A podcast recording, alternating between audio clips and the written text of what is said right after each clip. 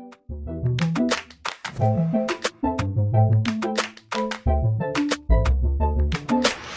somewhat more comfortable collecting real estate than I am collecting other stuff. This is Collecting Real Estate. I'm your host, Stephen Purse. I'm here today with Bill Hamill.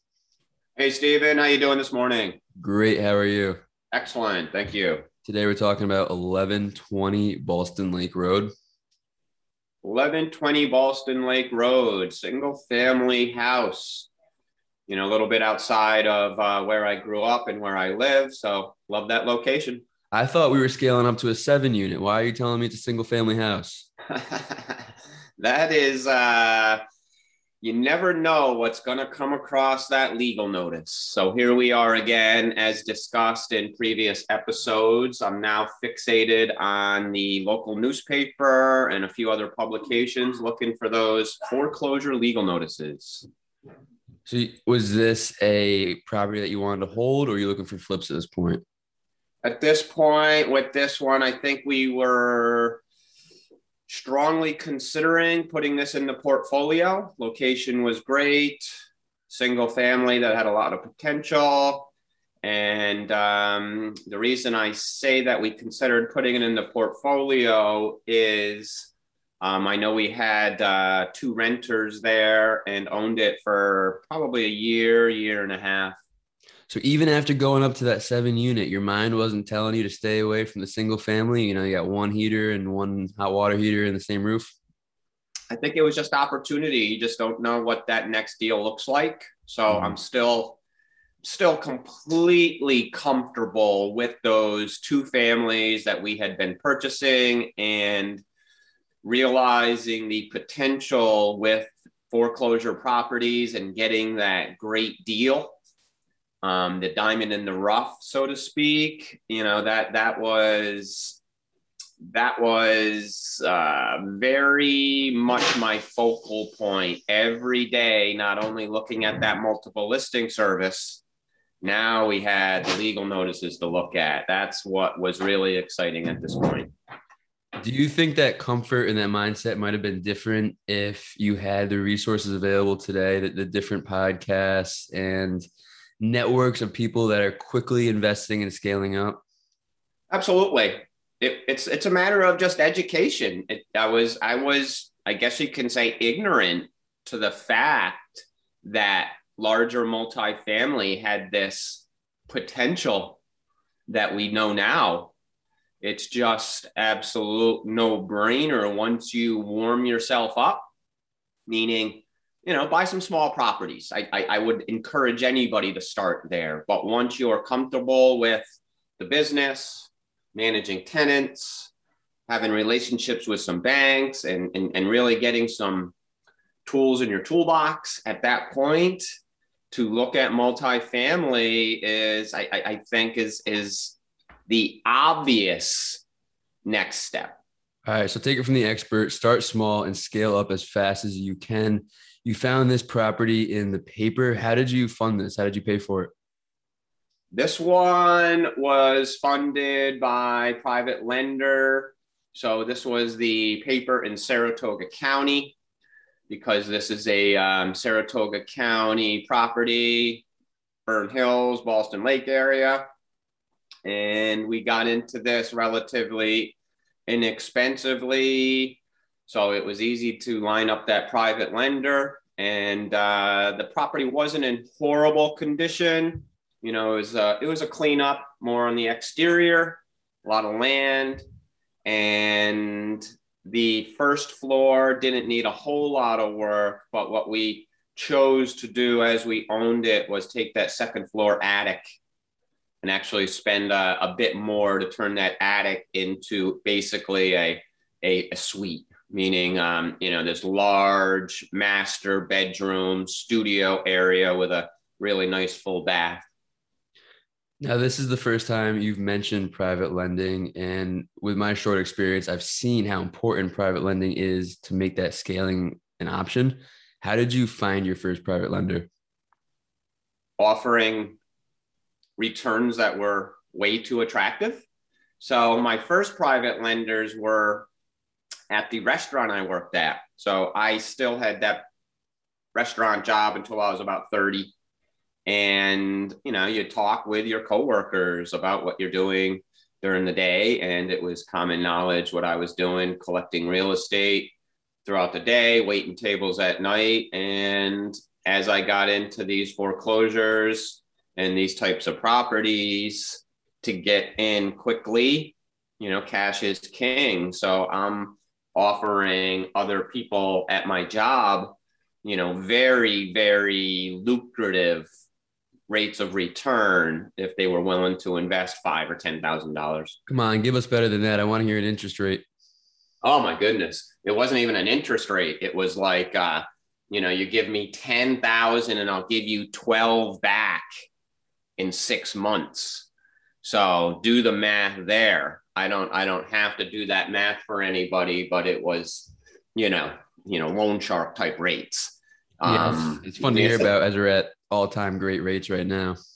That was a learning curve for me, but but you, you, that, that's where you start. So you know, basically, I was offering very eye-opening returns, you know, to coworkers, and uh, that only lasted probably for a year, year and a half. Once I realized I had better options, you know, I could go to the corner store hard money lender and and get a better deal than what I was, you know, um, offering coworkers. Hey, if the numbers work, whatever it takes. And that's what it was. So you said there was a bit of work on this one as well. Were you doing that work yourself? Yeah, we were still doing it. Me and Greg. That was, uh, you know, Greg actually found this property. You know, he was scaling the legal notices in Saratoga County. I was doing Albany County. So he identified this one, and uh, we were off and rehabbing once again. At this point, we did see the value in getting some help. So at his job at the Clifton Park Water Authority, he had uh, friends there that, you know, had skills, you know, the type of job that people are good working with their hands and had some, you know, different levels of construction ability. So we had, you know, one or, or, or two guys at different points of the project that were helping us with this. So we're really going step by step through your real estate journey. At this point you have the properties you're managing you have this rehab you're working on and you have an office in latham. How did you go about splitting your time between all these different locations? Just scrambling around. It was i was in the mode at this point in my life where i was just getting it done i had uh, i at this point wearing many many hats and I was always good about uh, having a very organized to do list. And um, I was running around scrambling, um, doing a lot of things, which looking back, as I've mentioned in previous episodes, and I'll continue to preach going forward, staying in your lane, getting good at one or two things is super important because I was doing okay at a lot of different things, but it was it, it was a it was a madhouse. Mm-hmm. So now you are in Saratoga County. I think the rest of your investment properties were in Albany County. Did, did you get the feeling that you wanted to leave Albany County? One of the reasons I ask is because now you prefer to invest in townships, and this property is in a township. At that point, were you thinking that you might want to start investing in townships, or is this a one-off that you you found and you wanted to do and go back to Albany? Yeah, we were still comfortable with Albany. At this point, we're we're looking to continue that cluster effect of getting as many in Albany as we possibly can based on the neighborhoods that we we started that. Um, so it was just the opportunity of the week. And we were excited about it because it's Saratoga County. We, we didn't get a lot of opportunities in Saratoga County because there just isn't as much inventory, which translates into less opportunity than an inner city. The, the inner cities are, are going to have a lot more housing stock and you know there's just going to be more opportunity. Absolutely. A lot easier to get into when you're starting. Do you remember any good stories? Was there a family of raccoons in the attic or anything you remember? Yeah, it was my first experience with a well. So, um, first experience with a well um, and a bad experience with a well. So, this property had a well that, you know, we didn't inspect the property. We're buying it at the, the, the foreclosure auction. So, we're comfortable enough with the building. We know what we can do with it. We're rolling the dice here because we got it so far under market value. And uh, shortly after we bought it and we started having the need for water, you know, we're realizing that the well is about 12 foot deep and was super inefficient, did not allow for nearly enough water. And uh, once we got tenants in there, we, we had to do a, a drill another well to the, you know, is like had to go down about 200 feet. So it, it cost us another seven, $8,000. Can you briefly explain for any listeners that don't know the difference between well and public water and, and just a little bit more onto that? Yeah, the public water and public sewer is key. You know, the municipality will literally have a water main, sewer main right at the road in front of the property. And you're able to, uh, well, in most cases on resales, you know, it, it, it laterals in, it taps off of those mains goes right into the basement of the house and uh, you know it gets piped right in through the system and a well you know you're going to have a literally a a drilled situation on the side of the yard that produces water with a well pump and it pumps it into the infrastructure of the house same thing with septic you know it's if you don't have municipal sewer you're going to have a septic tank which is on the opposite side of the house is the well. That's very key. If anyone's looking at um, that type of property, you really want to make sure that both systems, you have one on one side, one on the other, because they're not supposed to be too close to each other for, you know, sewer, you know, bacteria potentially getting into the water and so forth. So a septic system is a, a tank with a leach field, and you know that, you know, is how your sewer is handled. Yeah, it makes sense. You don't want those right next to each other. So what went wrong with this well? It just wasn't uh, deep enough. There, there just wasn't enough water for someone to live in this house. So it was clear whether we are going to sell this or rent this. We had to produce water that was going to be suffice for someone willing to pay rent. How did you go about solving that problem? Man, we just hired uh, you know, the local well company, you know, unfortunately, there's only two or three options. And, um, you know, you go with who's you're most comfortable with.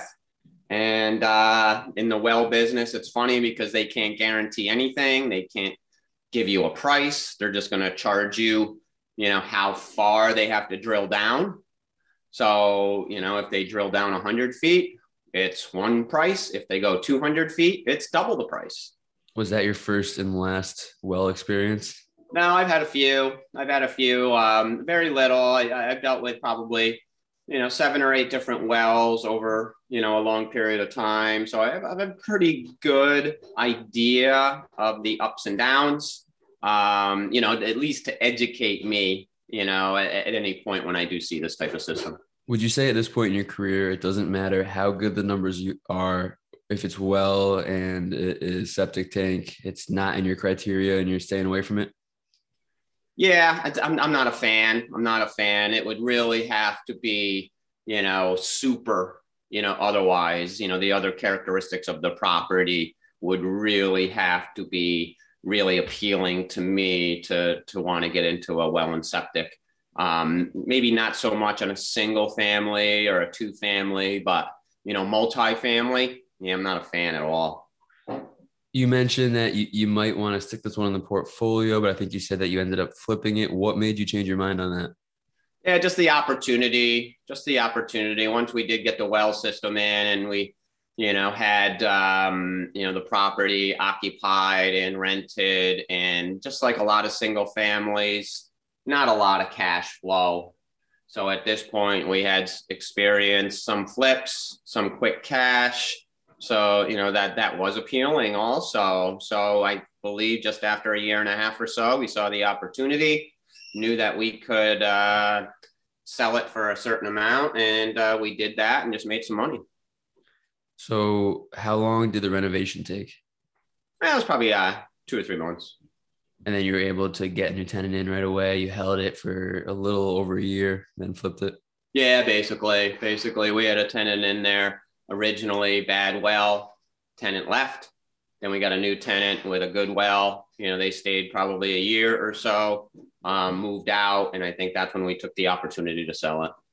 And at this point, were you still doing one deal at a time? You, you get I would say so. you work Yeah, on I, it.